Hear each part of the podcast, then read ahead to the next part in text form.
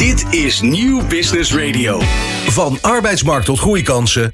Van bedrijfscultuur tot innovatie. De Ondernemer. Live. Elke dinsdag van 11 tot 1. Live op Nieuw Business Radio. Met Remy Gieling. Ja, goedemorgen en leuk dat je kijkt en luistert naar De Ondernemer Live hier op Nieuw Business Radio. De komende twee uur praten we met inspirerende gasten over het succesvol laten groeien van bedrijven en de uitdagingen die daarbij komen kijken. En vandaag op het randje van de zomer, ja, dan duiken we dieper in in de wereld van zonnebrand en UV-beschermende kleding. Krijgen we heel veel tips hoe je succesvol een zakelijke podcast kunt lanceren. Ja, leer je wat data kan betekenen voor jouw salesteams. Is er een nieuwe De Ondernemer onderweg en natuurlijk ook weer Nico Dijkshoorn terug van vakantie. Je hoort hem vlak voor de sluitingstijd van dit programma. Ron Tameling, vorige week zaten we nog in het eh, Lauwman Museum in Den Haag. Zeker. Het over eh, sportmarketing en natuurlijk ook de Formule 1. Ja, Eh, was jij ook op het circuit dit weekend? absoluut. Ik ben vrijdag even bij de vrije training gaan kijken. bij het team van Alpine. Ehm, voor het eerst van mijn leven ook in de pitbox gestaan en de paddock en zo. Het is waanzinnig om te zien wat een, wat een bedrijvigheid daar achter de, eh, achter de schermen heerst. Het is zo'n grote organisatie.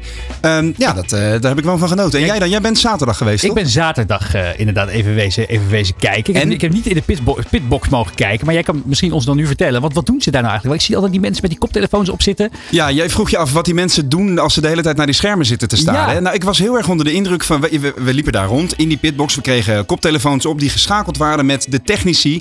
die de coureurs in de cockpits op de hoogte aan het houden zijn. En ehm, ik was verbaasd over de, de mate van gedetailleerdheid in de informatie die ze krijgen.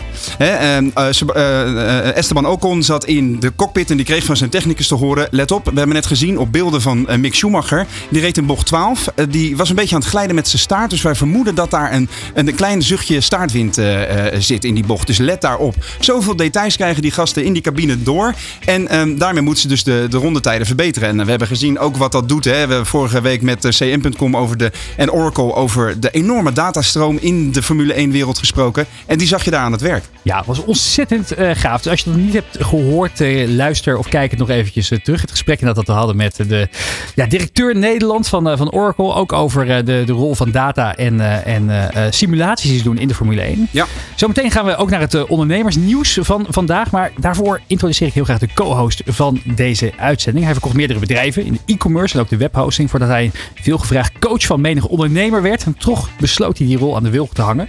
Om een nieuw start-up avontuur te beginnen. Namelijk die in de toekomst van podcasts. En zijn bedrijf Springcast bouwt software om podcasts op alle bekende kanalen te distribueren. En heeft inmiddels klanten als Adyen, Dell, Rabobank, Achmea en eh, vele anderen. Dus welkom in eh, deze uitzending. Nico Oud. Ja, dankjewel. Super leuk om hier te zijn. Ja, even goed om te vertellen in full transparency. Eh, eh, wij kennen elkaar al. Ik heb ook een klein, klein financieel eh, belang in Springcast. Dus de kritische Oh, noot vandaag zal vooral komen van Roland, eh, Roland Ja, ik wil dan gaan zeggen, jongens, dat de hele podcasting, dat gaat nooit wat worden. Ja. Dat gaat nooit wat Ja, wordt worden. een mooi gesprek. Ja. Allereerst, hè, eh, podcasting. Ja, deze keer zit je aan de andere kant van de microfoon. Gebeurt je dat vaak? Eh, ja, wel regelmatig eigenlijk. Maar niet zo vaak als dat ik zou willen. En waar ligt dat aan? Tijd. Tijd. Dus Ja, je ik krijg wel heel dus- veel vragen. Maar meestal zeg ik, eh, zeg ik nee, omdat ik gewoon even geen tijd heb. Dus eh, En wat was de reden dat je vandaag dan wel kwam? Naast natuurlijk dat ik, dat ik, dat ik al wekenlang aan je jas aan het trekken was. ja, dat vooral. Nee, nee, dit is een superleuke podcast. En wat ik, eh, wat ik wel merk, zeg maar, in Nederland is gewoon behoefte aan een goede zakelijke podcast. Wordt ook heel vaak gevraagd. Jij vroeg het vanmorgen ook. Ja. Wat is nou echt een goede Nederlandse zakelijke podcast? Ja. En er zijn er gewoon te weinig van. Dus, Nou, eh, zeker. En ja, jij je stuurde wat tips door. Ik ben het compleet niet met je eens. Dus daar kunnen we het later ook nog even over, over gaan hebben. Dit wordt een hele spannende. Ja. Maar eerst eventjes inderdaad. eh, eh, eh, jij bent een van de selecte start-up ondernemers in Friesland. Want Springkast is gevestigd in Friesland. Je komt oorspronkelijk uit Almere. Ja. Hoe is het start-up ecosysteem daar in, in het Hoge Noorden? Ja, het ligt er een beetje aan wat je als ecosysteem ziet. Eh, wat, heel handig is in Friesland is dat je redelijk makkelijk personeel kan vinden. Want ja, je hebt niet heel, weinig, eh, niet heel veel concurrentie. Eh, maar als je het hebt over andere startups waarmee je samen kunt optrekken, dat is dat natuurlijk veel minder. Maar goed, we werken landelijk. We hebben heel veel netwerk buiten Friesland. Maar laat zeggen, qua personeel is het daar heel goed. En waarom zitten jullie daar, Nico? Eh, ik woon daar. Dus, eh, Dat ik- scheelt. Dat scheelt, eh, dat scheelt een hoop. We hebben een heel mooi plekje. En, Ja. maar goed, het vinden van personeel is natuurlijk een van de grootste uitdagingen voor tech-startups. Dus ja, het is gewoon een voordeel in Friesland. Dus ja. Ja, we hebben vandaag in de uitzending meerdere ook inspirerende gasten die ons gaan vertellen wat je nou wel en niet moet doen op zakelijk podcastvlak. Hoe je meer luisteraars naar je krijgt. Ook tips van jou. We gaan het ook hebben over de groei van Springcast. Over de, de financieringszoektocht die je, die je hebt. Wat, wat vind jij nou iets waar, waar, waar, waar de luisteraars moeten blijven blijven kijken en luisteren de komende twee uur? Wat, eh, wat, wat zou jij zeggen? Dit tipje van de sluier ga ik, op, ga ik, ga ik oplichten. Ah, een teaser. Een teaser. Ehm, nou, meer hoe je misschien eh, moet kijken naar analytics van podcast. Want ik merk dat dat wel een soort van eh, ja, een, een moeilijk punt is voor veel eh, nou, zakelijke podcasters. Hoe ga je, eh, de, de, ja, je, je- het succes van je podcast kwantificeren? Wederom data Ja. dus. Wederom Data. Maar Ja, eerst gaan we zo naar het ondernemersnieuws. Elke dinsdag schuiven topondernemers aan voor de lunch. Bij De Ondernemer live. Met Remy Gieling aan het hoofd van de tafel krijg je alles mee. Van arbeidsmarkt tot groeikansen, van bedrijfscultuur tot innovatie. De Ondernemer live. Elke dinsdag van 11 tot 1 live op Nieuw Business Radio. Ja, we zitten hier in de studio op het Mediapark in Hilversum. Natuurlijk ook nog steeds met eh, Roland Tameling. Zeker. En Nico Oud, oprichter van Springcast. Nico, we beginnen altijd deze uitzending met de laatste ondernemersnieuws. We willen jou vragen om je ongezouten mening daarover te geven als, eh, als, eh, als persoon. En we hebben gekeken naar het ANP ondernemersnieuws op deondernemer.nl. En ik las daar onder meer dat de Autoriteit Consument en Markt, de ACM, die pleit voor aanpassingen van de Europese regels om de concurrentie tussen cloud-aanbieders te stimuleren. Hè, cloud, eh, cloud-aanbieders, als, als, als oprichter van een SaaS-startup, Ja, ja, ja, ja. een software as a service startup, heb je daar ook veel mee te maken. Want, zegt de ACM uit een marktstudie van de toezichthouder, blijkt dat het voor gebruikers van zakelijke clouddiensten vaak moeilijk is om van aanbieder te wisselen. Dus stel je voor, je zit bij Amazon Web Services. Het is misschien moeilijk om naar Microsoft over te stappen. Van Microsoft naar IBM. Of nou ja, weet je, er zijn natuurlijk meerdere aanbieders eh, eh, van die platformen. En de, en de ACM zegt dus, het zou makkelijker moeten worden als je bij de ene aanbieder zit om naar de andere te gaan. Wat vind je hiervan? Eh, daar ben ik het helemaal mee eens. Wij zitten toevallig nu in zo'n fase waarin we op zoek zijn naar een nieuwe cloudomgeving. We moeten weer een, een mooie grote stap gaan maken.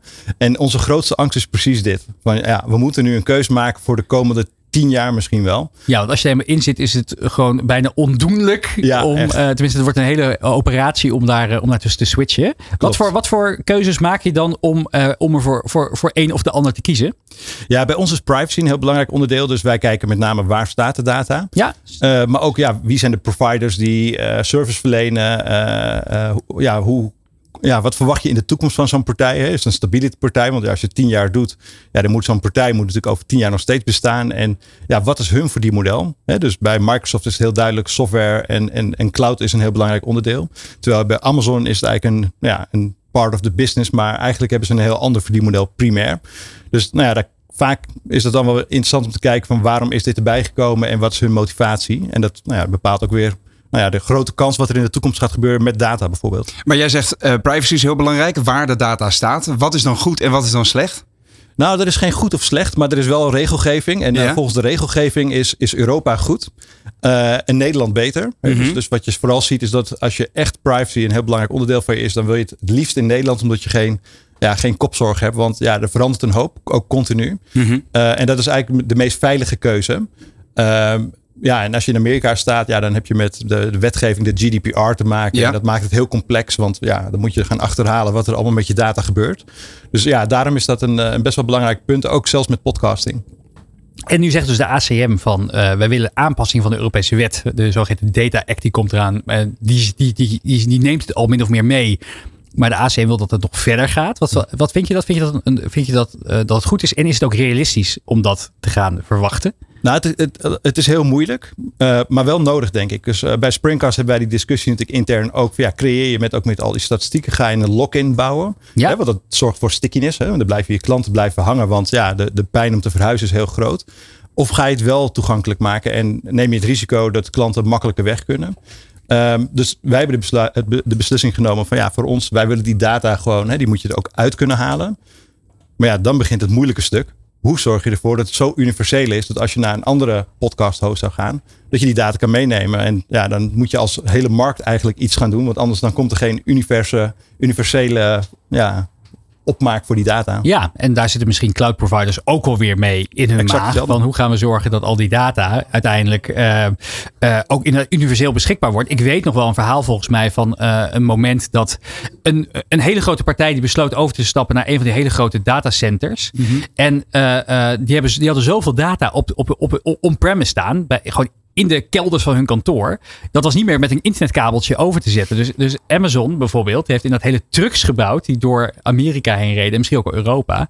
om naar bedrijven toe te komen. om daar echt hun, hun data in die truck te laden. Met, met helemaal gevuld met harde schijven. En dat dan weer terug naar die datacenters te brengen uiteindelijk. Fascinerende. Nou, het grappige is, we zijn dus echt uh, met de providers waarmee we in gesprek zijn, zijn we inderdaad aan het kijken van mogen we ooit, als het zover komt en we willen wel verhuizen, mogen we dan met schijven naar een datacenter komen om de data weer van die schijven af te halen. Want anders krijg je het gewoon niet uh, inderdaad ja. naar een ander datacenter. Hey man, ik hoor het alweer. Jullie kunnen eindeloos over dit soort onderwerpen doorpraten. En dat is op zich hartstikke goed. Maar laten we meteen doorgaan naar uh, uh, de volgende gast alweer. Die hangt aan de telefoon op dit moment. Want um, er zijn nog veel meer berichten op deondernemer.nl inderdaad. En eentje die gaat mij als geboren Westlander ook echt aan het hart. dat gaat namelijk over het feit dat het goed dreigt mis te gaan in de glastuinbouw in Nederland. Sterker nog, 40% van de ondernemers moet vrezen voor een faillissement vanwege de hoge energieprijzen. Um, Glastuinbouw Nederland voert actie. We zagen vandaag ook een grote uh, campagnepagina in het AD. Ik laat hem ook even zien aan de, aan de camera's. Uh, de Glastuinbouw en, en Nederland samen door met de energietransitie. Daarover gaan we praten inderdaad ehm, met Adrie Bom-Lemstra, voorzitter van Glastuinbouw Nederland. mevrouw Lemstra, goedemorgen. Goedemorgen. Uh, um, fijn dat u even in de uitzending kunt komen. Uh, ja, uh, ik zei het al, ik ben opgegroeid tussen de kassen in het Westland. En ik weet ook dat er een hoop ondernemers zijn die nu zelfs overwegen om in de winter geen tilt in de grond te zetten, omdat ze het simpelweg niet kunnen betalen. Kunt u even schetsen wat de situatie is?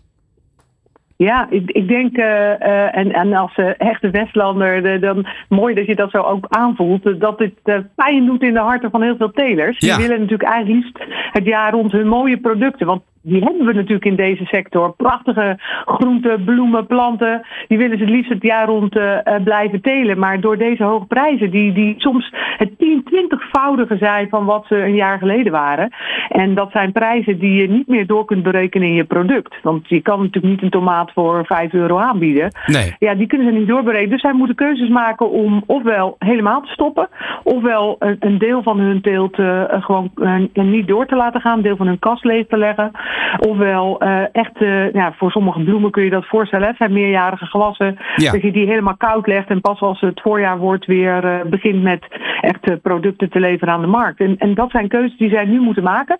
En, en dat doet zeer. En wat zijn dan de gevolgen ten eerste natuurlijk voor de ondernemer, maar ook voor, voor ons als consumenten volgend jaar? Stel, zij gooien daadwerkelijk hun kassen niet vol. Ja, dat, dat, kijk, het is heel lastig om nu te voorspellen van hoeveel minder product hebben we dan. Omdat die keuzes echt eh, deze weken uh, gemaakt worden. Maar je kunt je voorstellen als uh, heel veel groentetelers gaan zeggen... nou, ik ga nog maar de helft volleggen. Dat er dus minder product komt. Ja. Dat dat ook niet meer waar we door uitblonken. Hè. Wij konden jaar rond product leveren als het over groente gaat. Dat kunnen wij niet meer doen. Dus daar komen wellicht dan andere producten voor op de Nederlandse markt vanuit andere landen. en sommige mensen denken dan heel makkelijk... Oh, dat maakt toch niet uit, dan komen ze toch maar uit Spanje of uit Italië. Ja, maar die producten zijn echt wel minder duurzaam geteeld dan die bij ons. En die handelsposities die we hadden, die raken we gewoon kwijt. Dus we krijgen minder product. Het kan duurder product worden. Het kan van mindere kwaliteit zijn. En hoe groot die impact precies is. Want het gaat dan deels over productie. Maar de glastuinbouw bestaat ook echt uit een keten. Hè. Je hebt de, de, zaadveredeling, dan de opkweek, dan de productie, de handel. De kenniskant van die sector. Daar heeft het wel allemaal gevolgen voor. Daar gaan bedrijven ook gewoon omvallen. En sommige uh, komen misschien terug. Maar een groot deel ook niet. En je bent je arbeidskrachten dan ook kwijt. Dus of je weer kunt opstarten. Uh, en in welke mate dat dan mogelijk is, dat is ook nog onduidelijk. Wat betekent maar dit? impact uh, heeft voor ja, onze wat, sector, dat, dat is duidelijk. Wat betekent dit voor de energietransitie? Je zou ook kunnen zeggen dat het een heel mooi moment is om een keer van die, uh, van die uh, verdraaide gaswinningen af te stappen en over te stappen op duurzame energie. Klopt. Ja, en daar waren we natuurlijk als sector ook echt een koploper in. Hè. Daar waren we ook al jaren mee bezig. Maar je ziet door de, deze hoge prijzen op dit moment dat tuinders die er al mee bezig waren, die al op restwarmte of op uh, geothermie of op uh, biomassa zaten. En die bezig waren met die transitie, die uh, kregen daarvoor ondersteuning van het Rijk mm-hmm. in de vorm van een subsidieregeling. Die subsidieregeling is door die hoge gasprijzen tot stilstand gekomen. dus ze krijgen nul subsidie. Dat maakt dat ze wel aarzelend worden om door te gaan. Ja. En dat maakt degene die moeten volgen hierop nog aarzelender of ze dit moeten doen. Dus het, het, ja, en het is ook nog zo dat op het moment dat jij dure kosten maakt, hè, eh, voor de energie, maar ook voor arbeid. Hè, Mhm. Arbeidskosten zijn ook uh, gestegen door allerlei politieke keuzes van de afgelopen tijd. Als je dat niet door kunt berekenen, betekent dat dat jouw uh, reserves op de bank aan het slinken zijn om dit te overleven. roept, Als je geen eh, geld hebt op de bank, kun je ook niet investeren in energietransitie. Precies. U roept in de krant, in de advertentie ook op om uh, de petitie te tekenen. Die u onder andere met Royal Flora Holland, VGB en Groente, Fruit en Fruithuis. Huis, Ja. Groente Fruithuis inderdaad, heeft, heeft geplaatst. Ehm, en u roept op voor een verandering in het overheidsbeleid. Om het kort af te sluiten, wat moet er veranderen? Nou, ik vind dat de overheid eh, zijn steun moet toezeggen om deze sector eh, die energietransitie te laten maken. En dat zijn heel veel maatregelen, dat voert echt te ver. Maar ik vind dat een overheid die eh, alleen kijkt naar consumenten en niet rekening houdt ook met de producenten en hoe die moeten overleven, dan ga je je economie ondermijnen. En daar moet de overheid echt beducht op zijn. Want wij verdienen ons geld in Nederland echt wel met dit soort sectoren. En als die weggaan, dan krijgt de economie een knauw die je niet meer te boven komt. Dus daar moeten ze op acteren. Nou, we roepen iedereen inderdaad op de petitie te tekenen. En ook eh, te zorgen dat eh, de sector heel snel die overstap kan maken naar eh, duurzame energie. Hartelijk dank voor de toelichting vandaag. Adrie Bom Lemstra. Dit college geeft je echt handvaten om je eigen toekomst in te gaan richten. De wereld verandert snel. En veranderingen bieden kansen. Krijg grip op de toekomst van je bedrijf met het Groeicollege. In de inspirerende colleges door hoogleraren en brainstorms met mede-ondernemers leer je in vier maanden gefundeerd groeien en reële kansen inschatten. Ik ga jou helpen collectieve groeiambitie te creëren. Investeer in jezelf. Werk niet alleen in je bedrijf, maar ook aan je bedrijf. Doe je mee? Start meteen na de zomer. Ga voor meer informatie naar www.hetgroeicollege.nl. Van arbeidsmarkt tot groeikansen. Van bedrijfscultuur tot innovatie. De Ondernemer. Live. Elke dinsdag van 11 tot 1. Live op Nieuw Business Radio. Eind deze maand, op 29 september, gaat het Groeicollege weer beginnen. Een opleiding van NL Groeit, de Erasmus Universi- Universiteit en de Ondernemer. En hoogleraar Justin Jansen is een van de docenten. En hier te gast, Justin, welkom. Je hebt al Ja, vaker eh, in de uitzending gezeten, maar altijd op afstand. Ja, zeker. Ik ben blij dat ik eh, vandaag in de studio kan zijn. Fijn dat je inderdaad eh, de, de, de oversteek naar het eh, Mediapark hebt kunnen maken. Neem ons even mee, het Groeicollege. Eh, waar, waar komt het vandaan en waar is het voor bedoeld? Nou, het is bedoeld voor MKB-ondernemers. Dat kunnen grotere, kleinere bedrijven zijn. die ambitie hebben om te groeien. Maar misschien niet altijd weten hoe dat precies kan. Ja. Dus ze hebben een leuk, eh, leuke oplossing. Misschien een interessant verdienmodel. Maar hoe kan je nou de organisatie groter maken? Hoe kan je je organisatie succesvol maken? Eh, bij ons overigens gaat groei niet alleen maar over groter worden. Maar ook gewoon over de organisatie beter maken. Sterker maken, duurzamer maken. Eindelijk, eh, uiteindelijk zorgen dat je organisatie door verschillende transities gaat. Door verschillende veranderingen gaat. En daarmee ook de impact van de organisatie kan vergroten. Wat voor ondernemers doen eraan mee? Heb je Nou, dat eigenlijk sectoren, vrij- voorbeelden? Vrij divers, eh, moet ik zeggen. En dat is, eh, vind ik eigenlijk ook wel leuk. Want je kunt heel veel van elkaar leren. Dus het Groeicollege enerzijds bestaat uit eh, inhoud vanuit onze onderzoeken, vanuit de universiteit. Wat wij zien bij bedrijven. De conclusies die wij hebben. En de tools en technieken die wij hebben ontwikkeld. Maar een belangrijk onderdeel van het Groeicollege is ook dat je leert van elkaar. Dat de ondernemers leren van elkaar, in gesprek gaan. eh, hun plannen delen met elkaar, kritisch zijn op elkaar. En dan is het juist goed om ook te leren van eh, ondernemers eh, uit andere sectoren. Dat hebben we gezien. Hè? Dus dan is het veel opener. Je komt vaak tot hele vernieuwende ideeën door te luisteren naar ondernemers die actief zijn in hele andere sectoren. Ja, zeker buiten je werkveld zit natuurlijk heel veel inspiratie en kennis. Ook voor, eh, voor je eigen business. Wat voor, eh, hoe ziet zo'n collegereeks eruit? De ondernemers hebben natuurlijk over het algemeen weinig tijd. dus die denken, Zeker, oh jee, ja. moet ik ook nog eens vijf dagen in de week in de schoolbank gaan zitten? Hoe heb je dit ingericht? Ja, het is eh, online hoorcolleges. Dus er zijn hoorcolleges opgenomen in de studio. Eh, en die kunnen ondernemers in hun eigen tijd bekijken wanneer het hen uitkomt. En daarnaast zijn er ook verschillende opdrachten die we ze meegeven. Dus we hebben bijvoorbeeld de colleges over hoe identificeer je groeikansen. Hoe ga je om met talent. eh, aantrekken van talent. Het behouden van talent. Leiderschap. Hè, hoe, hoe kan je nou een, eh, een groeiende organisatie aansturen en leiden. Zodat je zelf misschien juist ook meer afstand kan nemen van de organisatie. Online hoorcolleges. Daarnaast hebben we ook werkcolleges. Die ook online plaatsvinden. Waarbij de ondernemers met elkaar in gesprek gaan. Dus het is eigenlijk vrij flexibel voor de ondernemers om hen tijd in te delen. Dat ze zowel kunnen focussen op het bedrijf. Als ook de hoorcolleges eh, kunnen volgen. En daarmee ook in zichzelf kunnen investeren. Wat voor docenten moet ik aan denken naast jijzelf? Ja, we hebben verschillende mensen, experts, zowel vanuit de wetenschap, hogescholen, maar ook uit de praktijk. eh, die ook heel veel ervaring hebben. Eh, enerzijds op topics als wat ik zei, HR, talent. We hebben André Nagelen over eh, eh, sales. Een sales expert die echt heel leuk, eh, boeiend kan uitleggen hoe je je salesproces moet structureren om veel effectiever te zijn. Om veel meer te focussen op juist die klanten die jouw organisatie het meeste gaan brengen. dus er is eigenlijk een palet aan, aan docenten die betrokken zijn bij het programma. En daarnaast, en dat is ook een hele belangrijke, we hebben ondernemers bereid gevonden om ook als teamcoach op te treden voor de verschillende groepen ondernemers tijdens de werkcolleges. dus de ondernemers gaan met elkaar in gesprek, maar staan onder begeleiding van een ervaren ondernemer die al een aantal keer bedrijven hebben opgezet. Dus de, juist die combinatie met docenten, ondernemers, ja, zorgt uiteindelijk voor het succes ook van het groeicollege. Nou, in de studio aangeschoven zijn ook een aantal ondernemers die misschien deze adviezen en, en theorieën wel zouden kunnen gebruiken. Het zijn de oprichters van het bedrijf Smeerkees Zonnebrand, Wouter Spakler en Philip Kook. Welkom beiden in de studio. Ja, dankjewel. Ja. zijn. leuk, leuk dat jullie er zijn. Uh, eventjes kort over jullie bedrijf. Allereerst van, uh, uh, doe eventjes de elevator pitch. Hoe je hem zou geven aan een potentiële adviseur of investeerder. Wie zijn jullie, wat doen jullie en wat, welk probleem lossen jullie op? Nou ja, wij zijn Wout Sparkler en Philip Kool.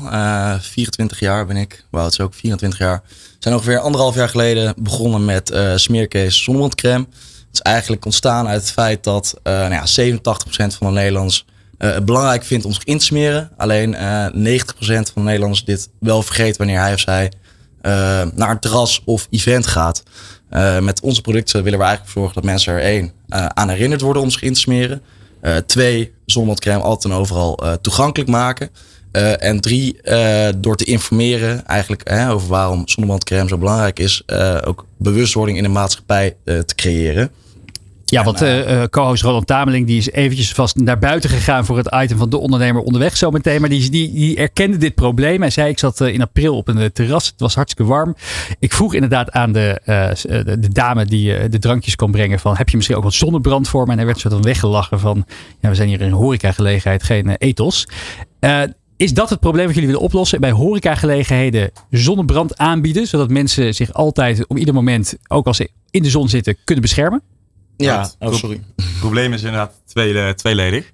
Uh, zoals je zelf zegt, we willen het eigenlijk op ieder moment overal proberen op te lossen. Dus dat kan op zijn op het terras, dus bij uh, wat je het net over had. Uh, en daarvoor is het inderdaad de bedoeling dat wij, wat hebben we hier liggen, zijn zonnebrandsachets. Die kunnen op de menukaart gezet worden. Die kunnen eigenlijk gewoon proactief door dat restaurant dan bijvoorbeeld aangeboden worden. Het fijne hiervan is dat mensen ook niet meer van het terras af hoeven om bijvoorbeeld naar de etels te gaan. En daar dan best wel duur een, een zonnebrandfles te moeten kopen die ze maar eenmalig gaan gebruiken. Maar dat ze eigenlijk gewoon lekker kunnen blijven zitten, genieten van een mooie dag die ze hebben. En uh, zich ook kunnen blijven insmeren.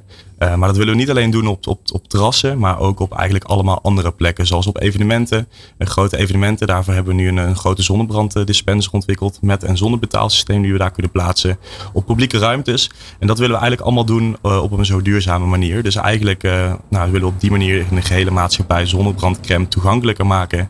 En inderdaad mensen herinneren dat ze het ook moeten doen. Want dat tweede is eigenlijk het grootste probleem in Nederland. Dat mensen het gewoon vergeten. Ja, ik moet zeggen, die vind ik ook echt briljant hoor. Want ik, het proactieve stukje is volgens mij heel belangrijk. Want ik merk het zelf ook als ik in een afspraak zit eh, op het terras of uh, op een event. Dan is het heel moeilijk. Eh, je denkt er niet bij na. Dus een, een proactieve cue, zeg maar, die zegt van joh, hey, smeer je even in. Hè, voor de kijkers thuis, ik ben kaal, zeg maar. Dus voor mij betekent echt uh, een afspraak die uit de hand loopt. Zeg maar gewoon een heel seizoen mensen die naar mijn bovenkant van mijn hoofd kijken in plaats van naar mijn ogen. Dus uh, ik, ik ben fan bij deze. Jij bent fan. Nou, aan, aan, de missie ligt het zeker niet. Maar eventjes concrete business case. Wat, wat, wat qua, qua omzet, wat doen jullie? Wat is de ambitie? En wat is het verdienmodel? Uh, nou ja, de ambitie is eigenlijk om uh, op zoveel mogelijk plekken vooral uh, nou, de zonnebrandpalen neer te zetten. Dat is ons enige product. en dat zoveel mogelijk mensen kunnen insmeren. We hebben afgelopen zomer nou ja, op een aantal festivals gestaan. ik denk zo'n 50 met onze zonnebrandpalen. Die we een aantal in bezit hebben. en de bedoeling is eigenlijk om nou ja, volgend jaar dat te gaan opschalen. En wat betreft de zakjes liggen we nu in zo'n 50 horecazaken in, door Nederland, in Amsterdam heel wat zaken. Uh, nou ja, dit willen we eigenlijk ook uh, nou, verder, verder door gaan zetten. Justin, vanuit jouw expertise, vanuit het Groeicollege, maar ook als uh, hoogleraar aan de Erasmus Universiteit in Rotterdam. Wat, hoe, hoe kijk jij hiernaar? En wat zou je, wat zouden je nou, eerste vragen en adviezen zijn? Wat jij net ook zei, het is een mooie missie natuurlijk. we spraken net elkaar al even buiten de studio. Ehm, mijn belangrijkste vraag, nou een van de dingen is wat je net zei, welk probleem los je nou eigenlijk precies op?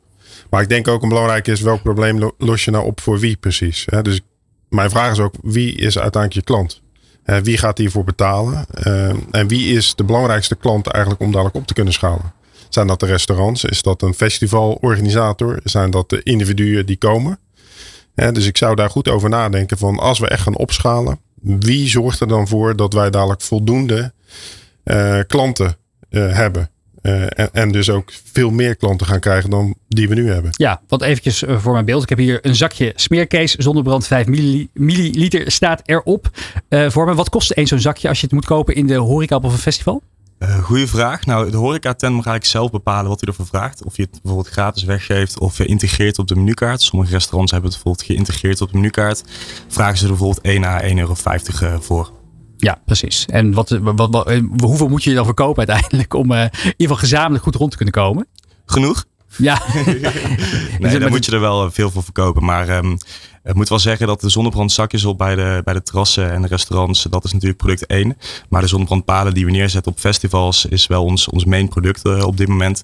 Uh, het doel daarvan is, is, je moet je even voorstellen dat het gewoon een grote smeerkast is waar gewoon uh, veel zonnebrand in zit en waar mensen dus op festivals naar gebruik van kunnen maken. Dus zij lopen daar rond, staan daar eigenlijk heel de dag op een festival, laten we zeggen 100.000 mensen staan daar in de zon. En die mogen vaak geen zonnebrand meer naar binnen nemen, omdat ze geen vloeistof meer naar binnen mogen nemen. Mm -hmm. En daar willen we dan eigenlijk, eigenlijk in samenspraak met die festivals festivalorganisatoren afspraken maken dat wij eigenlijk dat hele gedeelte op ons pakken. Dus eigenlijk ervoor zorgen dat mensen verantwoord in de zon kunnen staan. Dat is eigenlijk ons, ons doel.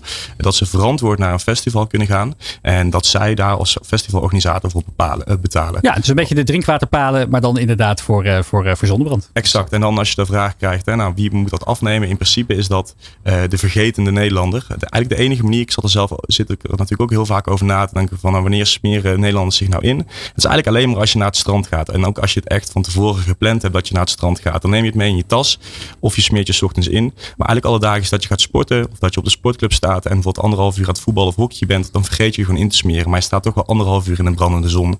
En zo zijn er nog veel meer mogelijkheden of situaties waarin dat gebeurt, waarin wij eigenlijk uh, nou ja, dat probleem en die gap willen oplossen. Uh, en dat dan in samenspraak met die organisaties. Nog één keer terug naar het Groeicollege. Hoogleraar Justin Jans. Op 29 september gaat het eh, nieuwe serie Groeicollege weer van start. Ik kan me goed voorstellen dat ja, ondernemers die luisteren denken... ja, misschien is dat wel iets voor mij. Maar misschien moet je ze nog over de streep trekken. Wat is nou echt uh, de reden om je nu in te schrijven... voor deze serie van het Groeicollege? Nou, ik denk heel veel ondernemers... Uh, die hebben natuurlijk allerlei dingen aan hun hoofd. Hè. Zeker ook nu. We hebben de oorlog in uh, Oekraïne. We hebben enorme inflatie. Energiecrisis hoorden we net al inderdaad. Personeelskosten dus die er gebeurt van alles. Reizen. Hoe ga ik hier nou mee om? Hoe kan ik nou mijn organisatie verder brengen hierin? Uh, dat is een van de belangrijkste redenen, denk ik, om mee te doen met het Groeicollege. Ja. Het zorgt ervoor dat je op een andere manier naar je organisatie leert te kijken. Het zorgt ervoor dat je op een andere manier naar de omgeving gaat, gaat kijken. En daarmee leert het je om te gaan innoveren. Om belangrijke vaardigheden te ontwikkelen als persoon.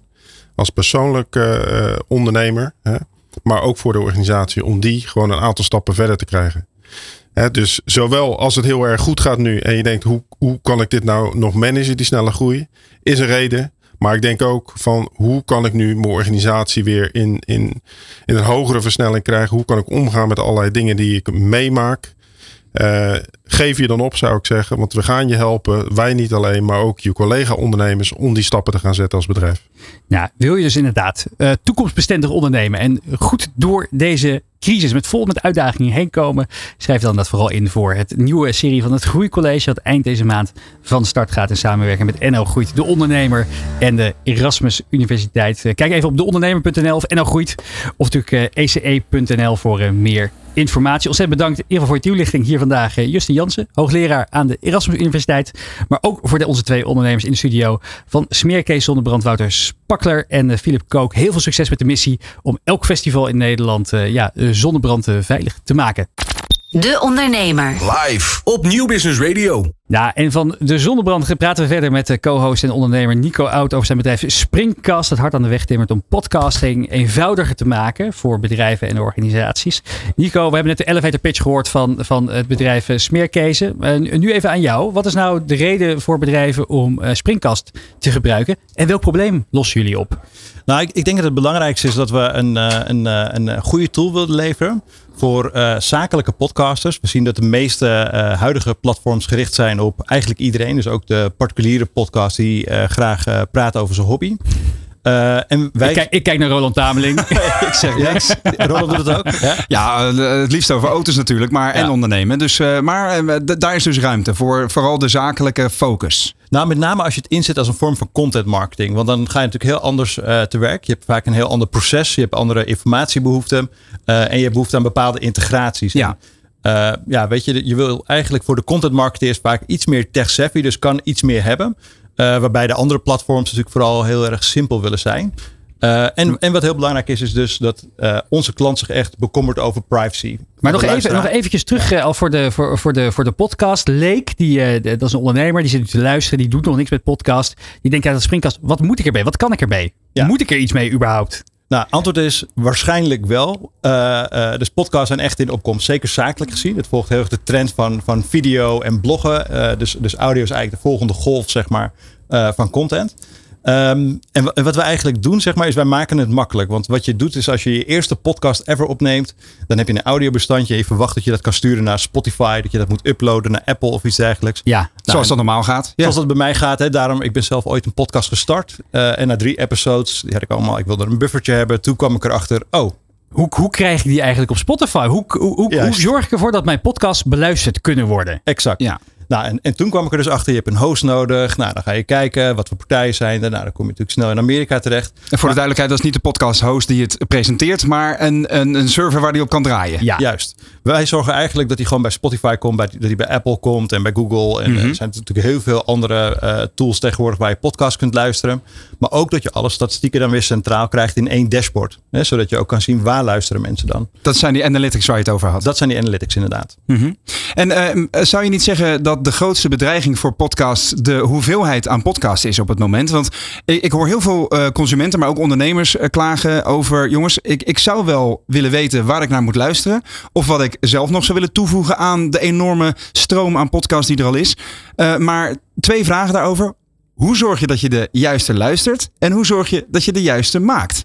Ja, dat is een hele goeie. Dus, dus ik denk dat in ieder geval wat, wat heel anders is, is dat uh, podcast is, gaat echt over de niche. Mm dus het gaat om longform content. Je kunt echt de diepte ingaan over een onderwerp wat in tekst natuurlijk heel moeilijk zou zijn. Of uh, iemand een uur lang aan een, uh, aan een video hebben. Dat, dat, volgens mij lukt het alleen jullie podcast. ja, we zijn ook buitengewoon interessant vijf natuurlijk. uur lang met Bas Smit. dat is ook echt extreem voorbeeld. Ja, ja. Nee, dus, dus, dus je merkt gewoon dat audio leent zich heel lang voor hardlopen een uurtje. Of okay. dat doe ik niet trouwens, maar een uurtje fietsen bijvoorbeeld. Of, uh, of met de auto een ja. uurtje naar Hilversum. Ja, woon-werkverkeer, precies. Dus mensen hebben heel veel geduld. Dus, dus daardoor zie je dat het zich ook leent voor de niche. En dat je niet heel veel luisteraars nodig hebt om toch impact te maken. Dus, Wat uh, even uitzoomen. Hoe groot is die markt voor podcasts eigenlijk? Ja, dus, dus uh, er is heel weinig data aan. Dus wat we weten is dat Spotify uh, onlangs een notificatie heeft gegeven dat er in Nederland 5,3 miljoen podcasts. Nee, niet Nederland, sorry. Wereldwijd zijn er 5,3 miljoen podcasts in hun database. Maar wat wij zien is dat eigenlijk de interne en de private podcast bijna net zo hard groeien als de publieke podcast. He, dus die zijn vaak weer niet beschikbaar op, uh, op Spotify of Apple. En die nee. worden dus ook niet meegeteld omdat niemand weet waar ze zijn. Die doe je zeg maar een beetje als een nieuwsbrief of, of intern of extern aan je klanten of aan je medewerkers. Ja, je ziet vooral intern wordt heel veel gebruikt voor onboarding of stakeholder engagement. Hè, dus investeerders informeren. Dus ja, je ik, ziet dat intern... ik zie het jeukwoordenalarm al in het hoofd van Ja, er gaat weer een jargonalarm af natuurlijk. Maar ik snap wat je bedoelt. En, ik kijk even hoe ver ik er ga. Want ja. ik heb er nog een paar. Nee. Nou ja, kom maar door.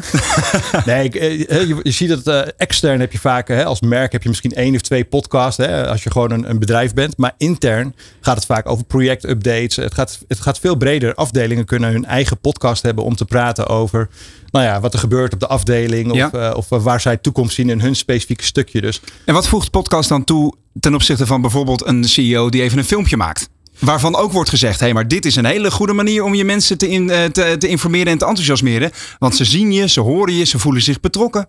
Ja, ik, ik denk dat video en audio heel goed samengaan. Dus mm. ik denk dat video uh, doe ik thuis uh, s'avonds even. Okay. En podcast, audio doe ik uh, in de auto. Kijk, en ik denk dat met iedereen die tegenwoordig zo druk is. Ik bedoel, uh, als je gewoon kijkt hoeveel uh, mensen een videocourse uh, kopen. En vervolgens bij episode 3 moeten stoppen door een gebrek aan tijd. Mm -hmm. denk dat de mix van audio-video echt super goed is. Maar dat video een klein beetje in het nadeel is, omdat niet iedereen comfortabel is op video. Met uh, verderop in de uitzending spreken we ook met een aantal succesvolle podcastmakers. Zowel uh, voor zichzelf als voor derden. Over met lessen van wat moet je nou wel of niet doen om je podcast inderdaad onder de aandacht te krijgen. Want als je in die bibliotheek van 5,3 miljoen podcasts moet gaan zoeken in Spotify. Nou ja, dan zie je door de bomen het bos niet meer op een gegeven moment. Maar nog even terug naar Springcast. Wat, uh, wat is jullie verdienmodel eigenlijk? Hoe ziet, dat, hoe ziet dat eruit? En hoe gaat het? Want ik noemde al in het begin van de uitzending, je hebt een mooie klantendatabase. Van Adyen tot Rabobank, tot Dell, tot de gemeente Amsterdam. Uh, maar hoe zorgen jullie ervoor dat je een sustainable business model maakt? Nou, wij zijn dus heel transparant over ons verdienmodel. En dat is gewoon, wij bouwen software en die verkopen we. He, dus eigenlijk is software... We Licentie. Ja, kijk, we, mensen zijn het hosting gaan noemen, maar feitelijk verkopen we software. Uh, en daar zit gewoon een abonnementje aan. Dus wij vragen daar gewoon geld voor het gebruik van ons platform. Uh, en daardoor hoeven we geen data te verkopen of alternatief verdienmodellen te bedenken. Ja, dus voor een paar tientjes per maand uh, kunnen mensen hun ja, podcast uh, op alle platformen krijgen. Uh, via Springcast bij bijvoorbeeld Spotify. eventjes naar die, naar, naar, naar die klanten toe. Hoe, hoe ziet die groei eruit? En wat, voor, wat voor klanten moeten we inderdaad nog meer aan denken? En wat, en wat verwachten ze van jullie? Ja, um, nou, we groeien vrij hard qua klanten. Zeker in, in Nederland hebben we echt een hele mooie naamsbekendheid opgebouwd. En uh, het, het verschilt van corporates tot uh, freelancers en ZZP'ers die bouwen aan een personal brand. Tot nou ja, brancheorganisaties of overheden die nou ja, met hun community of groep volgers uh, willen communiceren over nou ja, topics of ontwikkelingen. Ja, wat, waar, waar, loop je tegenaan? Wat, is, wat zijn de, de uitdagingen van bedrijf als Springcast op het moment? Nou, Want die markt van podcast groeit keihard, zeg je al. Ja. Dus je zou denken, de klanten staan op de deur te bonzen. Ja, dus ik denk dat uh, bijna elke dag uh, hebben we een nieuwe uitdaging. Want we groeien hard. Dus dat betekent dat uh, het verschuift steeds en we lossen het steeds op. en ik denk dat natuurlijk, we werken vooral remote. Ook al hebben we wel een, een kantoor. Dus hoe ga je met elkaar online op afstand samenwerken? maar ook zaken als, ja, hoe houden we ons platform super schaalbaar? Ook als we keer 100 gaan in, in de komende twee jaar. Je weet het nooit. je moet daarop voorbereid zijn. Dus we moeten best wel veel scenario planning doen om nou ja, ook het platform nou ja, steady te houden als we blijven groeien. Waarom zouden podcasts niet voor jullie kiezen? Ook wel interessant. Er zijn natuurlijk meerdere spelers op de markt. Wat is de reden om het niet te doen? Ja, dat snap ik helemaal niet. Nee, nee. nee kijk, wat je, wat, kijk, we zeggen altijd, je hebt, uh, kijk, als je echt de eerste stappen zet, dan is het prima als je gaat voor een, voor een gratis versie. Uh, want ja, het legt heel veel druk op als je meteen kosten hebt. En uh, dan moet het gelijk een succes worden. En we willen juist gewoon ja. dat mensen de tijd nemen om iets succesvol te maken. Er zijn een aantal tools inderdaad voor beschikbaar. Die kan je gratis gebruiken. Zeker als je gewoon in je eentje aan het beginnen bent, is dat heel fijn. Uh, ja. Je hoeft alleen maar op een opnameknop te drukken. En poef, Spotify, die, die heeft hem in die enorme database van 5 miljoen dingen staan. Ja, ja. Nee, dus ik, ik denk dat, uh, dat we echt een heel goed platform hebben voor Europese ondernemers en bedrijven en organisaties die uh, het inzetten als content marketing. En dan kan ik me geen reden bedenken je, waarom je naar iemand anders zou gaan. Maar ja, er zijn natuurlijk altijd redenen te bedenken, afhankelijk van wie het vraagt. We gaan verderop nog verder hierover praten natuurlijk. Ook met de andere experts, waaronder Pim, Pim Verlaan van Jong Beleggen, de podcast. En Koos de Voorne van Microphone Media. Wat, um, wat verbaast jou nog van de podcastmarkt? Dat vind ik nog wel een vraag. Wat had jij gedacht dat het zoveel, zoveel, zo hard zou zijn gegroeid? Zeker in die zakelijke markt. Nou, toen ik startte niet. Dus toen dacht ik van nou, het zal een niche blijven. En nou, we moeten daar gewoon geduld in hebben. Maar het verbaast me eigenlijk. Het belangrijkste is dat de overheid voorop lijkt te lopen. He, waar natuurlijk de overheid over het algemeen meer een follower is. Merk je dat met name de overheid en semi-overheid. die omarmen echt het podcasten keihard. Uh, en dat is natuurlijk wel een soort van atypische ontwikkeling, zeg maar. Dus dat is een van de dingetjes die me, die me verbaast. En, en ze doen het ook gelijk goed, zeg maar. Dus dat is uh, heel opvallend. Dit item wordt mede mogelijk gemaakt door de laadpas en laadpalen van MKB Brandstof. Van A naar business met Roland Tameling. Over alles op wielen, innovatie en duurzaamheid. Luister en kijk mee naar De Ondernemer Onderweg. Buiten voor uh, het uh, pand op het Mediapark in Hilversum staat uh, Roland Tameling klaar voor een nieuwe aflevering van De Ondernemer Onderweg. En deze keer met een echt duurzaam alternatief voor de traditionele laadpalen, namelijk het fossielvrije laadbedrijf Green Caravan.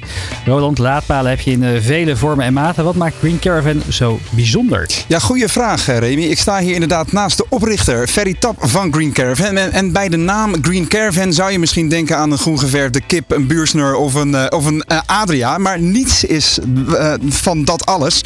Uh, wat is Green Caravan, Ferry? Green Caravan is een uh, start-up. Uh, die richt zich op het uh, fossielvrij opladen van elektrische voertuigen. Oké. En de naam heeft meer te maken dat we een groep, groep ondernemers zijn. Het is meer als de karavaan, groene karavaan. Duidelijk. Jullie zijn gevestigd in Maastricht. Hè? En wat voegen jullie toe aan bestaande laadoplossingen? Nou, we zijn begonnen met een laadpas. En er zijn heel veel laadpassen op de markt. Echt heel veel. Ja. En we zijn de eerste en enige laadpas die bijhoudt wat je CO2-uitstoot is bij het laden van je elektrische voertuig. Dus dat is onze unieke propositie. Ja. Uh, we houden bij wat de uitstoot is van elke laadsessie. Uh, we helpen met de app om uh, zo goed mogelijk te laden op de beste tijdstippen, wanneer de meeste zon en wind in het net is. Mm -hmm. En we compenseren de uitstoot met samenwerking met Trees for All. En wat hebben wij daar als ondernemers aan? Nou ja, je kunt uh, daarmee uh, je extra duurzaam uh, profileren. Hè. Nul CO2-uitstoten doet bijna nu iedereen. Ja. maar het meetbaar maken van hoe sto hoeveel stoot ik nu echt uit. En hoe kan ik dat proactief verminderen. Mm -hmm. en dat uitdragen met echte data. In plaats van maar te roepen het is nul. Juist. En een stukje compensatie om het toch netto nul te houden. Ja. En op een gegeven moment moet je ook als wat groter bedrijf moet je gaan bewijzen richting de Rijksoverheid wat je CO2-uitstoot van je wagenpark is onder andere. En daar gaan jullie dus, uh, dus mee helpen. Even over het voertuig dat je nu bij je hebt. Er staat hier een groene Kia EV6 uh, op de stoep voor de studio. Uh, maar deze auto is niet zozeer van jullie, hè? want er zitten stickers op. Ik rijd duurzaam in onze deelauto van mobigo.nu. En waarom heb je deze auto bij je? Um, ja, het is van een klant van ons, van de laadpassen Mobigo. Uh, zij bieden deelauto's aan in de, in de warme kring, zoals het heet. En, Wat is dat? Ja, dat is eigenlijk met, met bekenden of mensen uit de buurt dat je de auto uh, deelt. Ja? En uh, ja, dat concept spreekt me heel erg aan. En uh, ja, de klant van ons heeft, uh, heeft de auto beschikbaar gesteld. Die komt vanuit Maastricht met de trein. En hier in de buurt deze auto kunnen, kunnen oppikken voor, de, voor het item. Dus, okay, dus jij let in ieder geval op je eigen CO2-uitstoot. Dat gaat de goede kant op. Maar laten we even uitzoomen van de Kia en inzoomen op jullie product. Wat Green Caravan aanbiedt. Um, jullie zijn dus niet zozeer aanbieder. Ja, je hebt een laadpas. Maar eigenlijk willen jullie um, fossielvrije laadpleinen gaan aanleggen. Zie ik het dan zo voor me dat hier bijvoorbeeld een grote parkeerplaats op het Mediapark en hier naast ons, naast de studio, ook een groot parkeerterrein. Um, wat zou jullie aanpassing of oplossing dan aanpassen aan de bestaande situatie? Nou, eigenlijk is het nu met de bestaande laadpleinen, bestaande aanbieders. Um, wordt vaak geroepen uh, 100% zon- en windenergie. Mm -hmm. uh, nou, dat werkt deels met, uh, met certificatenhandel wat erachter zit. Um, dus ik weet niet of je een inschatting zou maken van hoeveel procent dat waar is. 100% zon- en windenergie. Wat denk je, het eerste half jaar? Um, ik gok rond de 30%. Ja, 25, 26. Ah, okay. Heel goed. Ja. Uh, dus 26% waar. Uh, nou, wij, wij kunnen 100% uh, groene stroom garanderen omdat we het zelf ter plekke opwekken. En dat doen we eigenlijk met zonne-energie, wat hier natuurlijk ook plaatsvindt, en met zonnepanelen. Mm -hmm. um, maar als de zon niet schijnt, dan vullen we dat aan met uh, biogas uit de rioolwaterzuivering. Ja, toen ik dit las, dacht ik wel eventjes, wacht even. Hoe werkt dit precies? Jullie gebruiken menselijke uitwerpselen, voor de duidelijkheid. En daar draai je de auto's dan op. En dan, dan hoe werkt dat? Ja, eigenlijk uh, bij, uh, bij het zuiveren van het rioolwater, daar komt biogas vrij. Uh, nou, daar hebben we een partner gevonden die dat afvangt. Ja. En uh, uh, ter plekke op het laadplein kan plaatsen. Waarmee we dan energie kunnen opwekken. Mm -hmm. En eigenlijk is dat de backup voor zonne-energie. Mm -hmm. Dus als er te weinig zon is, s'nachts bijvoorbeeld of winters. Um, en landelijk is dat nu zo. Als we hebben natuurlijk zon en wind. En de backup is aardgas en kolen. Ja. En dat zorgt nog voor een grote, grote uitstoot. waar we nog heel lang aan vastzitten, ja. zoals we weten. En ook nu ons in de portemonnee heel erg raakt. Uh, dus onze oplossing is eigenlijk geheel fossielvrij. En de truc is eigenlijk dat we losstaan van het elektriciteitsnet. Zodat we zelf onze eigen stroom in beheer hebben en kunnen opwekken. En als we dat nou eens tastbaar maken. Stel, jij wil van dit parkeerterrein hier naast de studio een fossielvrij uh, laadplein van Green Caravan maken. Ja. Wat komt dan hier fysiek te staan? Uh, nou, ten eerste moeten we ergens aansluiten op een zonne, zonnepanelen stuk. Nou, er is vast nog wel een plekje over op alle al die daken hier. Ja. Um, en dan ja, komen er eigenlijk een, een paar, uh, paar eenheden, zeg maar containerformaat eenheden, uh, om, voor een stukje opslag. Uh, en Want er zitten batterijen in? Er zit batterij om, om in ieder geval dag en nacht en zoveel mogelijk zon te kunnen gebruiken. Ja. Um, en dan een ja, biogasoplossing. dus dat is eigenlijk een, een stukje biogasfles zit in een container. En een generator die dan samenwerken met de batterij en de zonnepanelen om de, de, elektriciteit te leveren voor de auto's. En hoeveel van dit soort laadpleinen zijn er nu al in Nederland? Ja, geen. geen. Dus Helemaal niets? Oké. Okay. Er zijn geen, er zijn geen fossielvrije laadpleinen die losstaan van het elektriciteitsnet. Nee. Wanneer gaan jullie die uitrollen dan? Uh, nou, we zijn nu bezig met uh, zowel het, uh, het stukje de eerste locatie vast te leggen als ja. de funding op te halen. Okay. belangrijk aspect, want het is toch wel heel kapitaalintensief. Um, en hopelijk eind van het jaar alles rond en kunnen we beginnen met, met de bouw. Ja. Ik wil ook zeggen, want wat voor partners heb je dan nodig? Ja, eigenlijk sowieso natuurlijk aan de, aan de hardwarekant. Allerlei leveranciers. Uh, uh, ja, verder voor de funding uh, doen we samenwerken met iVester. Dat is een, een, een uh, share funding platform, moet ik goed zeggen. Ja. Dus dat is crowdfunding, maar dan op aandelenbasis. Um, en voor locaties met bijvoorbeeld Mobility Lab is een bemiddelaar. Um, die ons helpt met zoeken naar, naar locaties. Dus als ik het goed begrijp, zo tussen de regels door luisterend, kun je nog wel wat investeerders gebruiken? Jazeker. Ja. ja. Hoeveel heb je nog nodig? Nou, om te beginnen hebben we ongeveer 7 ton nodig voor de eerste locatie uh, te realiseren. Ja. Uh, daar zijn we nu mee bezig. En ja, daarna is het uh, opschalen. En nou, er zijn heel veel voorbeelden uit de markt voor snellaadpleinen. Dat is heel, heel kapitaalintensief. Ja. Maar je hebt het over opschalen. Hoe schaalbaar is dit? dit is heel schaalbaar, omdat met name nu de schaalbaarheid van de energietransitie heel erg hangt op de uh, het elektriciteitsnet wat op slot komt te zitten, hè, zogenaamde netcongestie. Ja. Uh, dus op veel gebieden, als je een nieuwe aansluiting wil vragen voor het laden van auto's, kan het niet, want te weinig plek op het net. Mm -hmm. um, waardoor eigenlijk die hele energietransitie best wel uh, wordt geremd. Ja. En omdat wij onafhankelijk van het energienet kunnen opereren, kunnen we vrij snel uh, opschalen. Het lijkt me ook juist voor ondernemers ideaal. Stel je hebt een, een mooi pand in Breukelen met een grote parkeerplaats. Dan zou je dus kunnen zeggen, um, ik wil zelf investeren in een fossielvrij laadplein met jullie oplossingen. Jullie containers komen bij mij op mijn, uh, op mijn terrein staan. Waar moet ik dan aan denken op het gebied van investeringen? Ja, wat ik ongeveer net zei. Dus uh, het begint ongeveer bij, bij 7 ton om een eerste locatie te realiseren. Ja. Um, en dat kunnen we ja, op, op een locatie hebben een soort modulair concept. Wat je dan kan uitbreiden naar gelang er de meer voertuigen komen. Ja, heel goed. Green Caravan dus. Dat is een, een welluidend en een, een, een, een buitengewoon nuttig initiatief lijkt mij voor uh, het vergroenen van je en het verduurzamen van je wagenpark. Um, voor meer informatie, waar kunnen de kijkers en luisteraars kijken? Op onze website, dat is greencrvn.com. we hebben ook een app. Daar is, kun je zien wanneer je het beste kan laden en zo in de App Store of in de. Play Store. Yeah. Dat lijkt me hele goede startpunten. En de eerste stap is dus ook al mogelijk gebruik maken van de laadpas die jullie al wel hebben, waardoor je ook inzicht krijgt in de CO2-uitstoot van je wagenpark. Ja, dat klopt. Ja, zeker. Verder dankjewel voor je komst hier naar de studio en succes met het uitrollen van Green Caravan. De Ondernemer. Live op Nieuw Business Radio. Nou, ondertussen gaan we uh, naar, een, naar een andere start-up. Namelijk uh, van Mediamarkt CEO naar start-up ondernemer. Dat was de juiste route in de carrière van Barry van Ruiven. Zijn bedrijf Seabass maakt duurzame en UV-beschermende zwemkleding voor kinderen. Ja, hoe groot die markt in potentie is en waar die tegenaan loopt, vertelt hij hier bij De Ondernemer Live. En uh, ja, bovendien start morgen een nieuwe ronde van share funding bij iVester. Welkom Barry. Hallo, goedemiddag. Leuk om je in de uitzending te hebben. Uh, de elevator pitch voor de luisteraar of kijker. Wat, uh, wat is en doet Sibas? Welk probleem los je op? En uh, wat is je ambitie voor de nabije toekomst?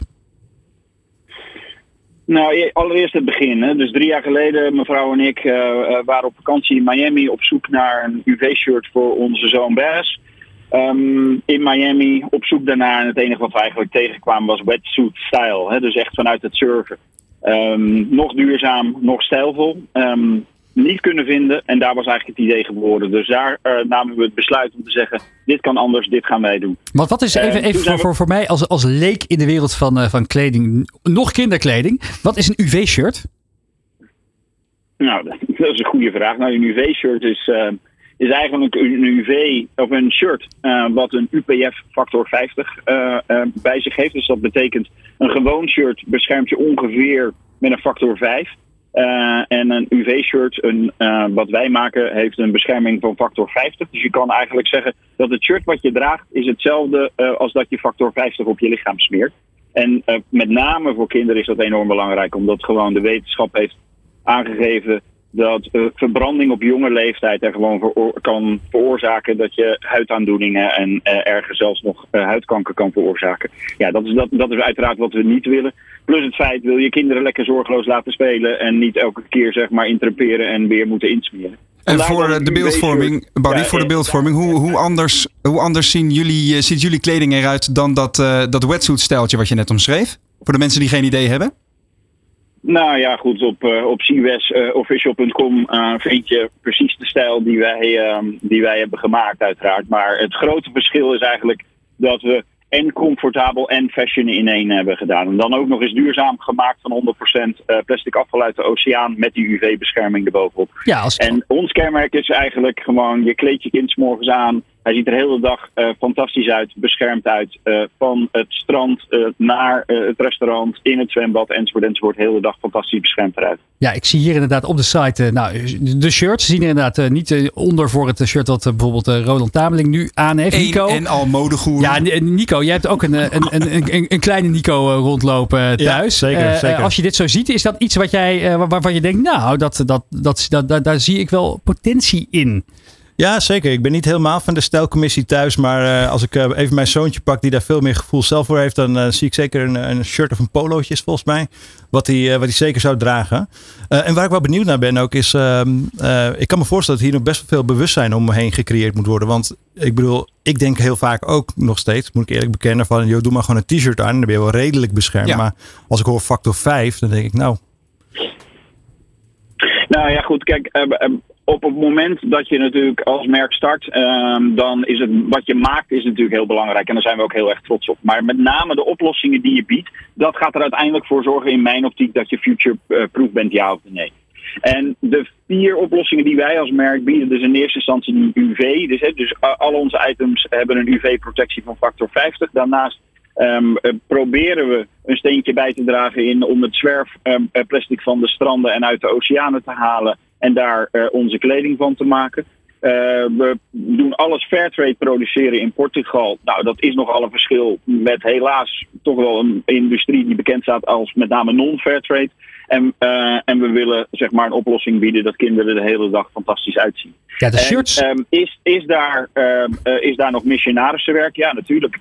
maar dat is juist wat ik en met name mijn mevrouw ook zo ongelooflijk leuk vinden aan het bouwen van het merk wat we aan het doen zijn. Dus mensen bewust maken van het feit, bescherm je kind, maar laat hem wel lekker zorgeloos spelen. Ja, dat is zeker te merken. En, Als ik even op de site kijk, dan zie ik dat de shirts, nou weet je, zo, zo voor 69 euro over de toonbank gaan. Wie is met je de doelgroep waar je op richt?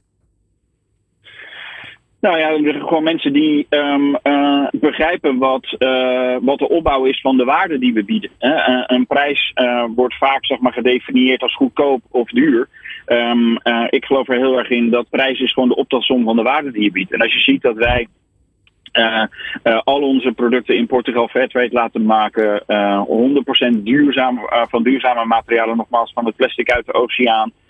dat we niet zomaar een t-shirt of een zwembroek of een swimsuit ontwikkelen, maar dat het ook echt comfortabel is. Maar Barry, la, sorry, la, laat, la, dat, punt is, dat punt is gemaakt, maar laten we, laten we eens even man en paard noemen. Um, halen jullie je verkoopdoelen al? Waar moeten we aan denken? Nou ja, goed, wij, um, wij zijn gestart in 2019, hè, dus drie jaar geleden. We zijn nu ongeveer anderhalf jaar operationeel. Uh, we zijn nu uh, in staat om, uh, om zelf te bedruipen, om het zo maar te zeggen. Dus heel even in business termen. We zijn nu in staat om de maandelijkse burn rate te financieren. Um, we starten uh, vanuit de vraag van steeds meer distributiekanalen met uh, kanalen zoals Zalando. Uh, we gaan um, over een paar maanden beginnen met het nummer 1 luxe warenhuis in Nederland. Um, dus kortom, de vraag en de erkenning van het merk Siwes neemt meer en meer toe. Ja, en daar hebben we gewoon simpelweg om die groei te financieren, hebben we een financieringsbehoefte. Ja, morgen start dan ook de, de, de campagne bij iVester. Uh, een sharefunding campagne. Uh, leg eens uit, wat is je doel daarmee? Wat hoop je op te halen? En wat kunnen investeerders terugverwachten? Nou, allereerst zou, zou ik wel graag aan willen geven waarom wij hebben gekozen voor sharefunding. Um, dus wij uh, geloven er heel erg in uh, dat we ondernemen vanuit uh, een, een, een, geen schuldpositie. Dus we gaan voor eigen vermogen. Dus door je aandelen te digitaliseren en ze aan te bieden, in dit geval op het uh, iVeste-platform, gebeurden eigenlijk twee dingen. de funding die wij binnenkrijgen wordt eigen vermogen en geen vreemdsvermogen. En twee, het platform is zo eenvoudig dat uh, elke investeerder, schuine streep, dus mede-eigenaar van Cibes, echt dat in twee minuten is. Het is heel toegankelijk. Dus dat is één. Twee, wij geloven er heel erg in dat we ook uh, uh, heel eenvoudig zeg maar, onze medewerkers uh, mede aandeelhouder kunnen maken en dus met ons mee kunnen laten groeien. Dat kan dus ook heel goed middels werk, werknemersparticipaties. En drie, zelfs in ons loyalty-programma maken we onze klanten aandeelhouder. Dus dat is eigenlijk de reden waarom hebben wij hebben gekozen voor het platform van vanaf. Vanaf hoeveel, vanaf hoeveel euro kunnen men, kan men instappen? Om het even heel concreet te maken. Nou ja, de financieringsbehoefte die we op dit moment hebben uh, is, uh, is 300.000 euro. Uh, we geloven ook heel erg in dat je niet meer moet ophalen dan dat je nodig hebt. Dus 300.000 euro. 275.000 aandelen zijn dat tegen een koers van 1,09 euro. Nou, vorig jaar was de koers nog een euro. Dus het rendement van afgelopen jaar is makkelijk uit te rekenen, zo'n 9 procent. Um, mensen kunnen al instappen vanaf 229 aandelen, wat dus neerkomt op uh, 249 euro en 61 cent. En dan ben je al aandeelhouder, ambassadeur, mede-eigenaar van Cibes. Nou, dat klinkt als een prachtig mooie aanbod voor iedereen die in dat gelooft. In de missie om duurzame, maar ook vooral UV-beschermende zwemkleding voor, en kleding voor kinderen te maken. Vanaf morgen is de campagne uh, live te vinden op uh, iVester. Houd dus daarvoor het platform in de gaten. Ontzettend bedankt voor de toelichting en heel veel succes met de campagne Barry van Ruiven van het bedrijf Cibas. Dit is De Ondernemer live op Nieuw Business Radio. Ja, we gaan even dus uit voor de reclame. Zometeen zijn we terug met het tweede uur van De Ondernemer Live. Daarin hoor je onder meer podcasttips van een van de meest succesvolle podcasters van Nederland, Pim Verlaan. En vertelt expert Koos ervoor naar wat je wil en niet moet doen om podcast voor jouw bedrijf te laten slagen. Ook hebben we een nieuwe Data Dinsdag en natuurlijk Nico Dijkshoorn. Mis dat niet. Tot zometeen. De Ondernemer. Live op Nieuw Business Radio.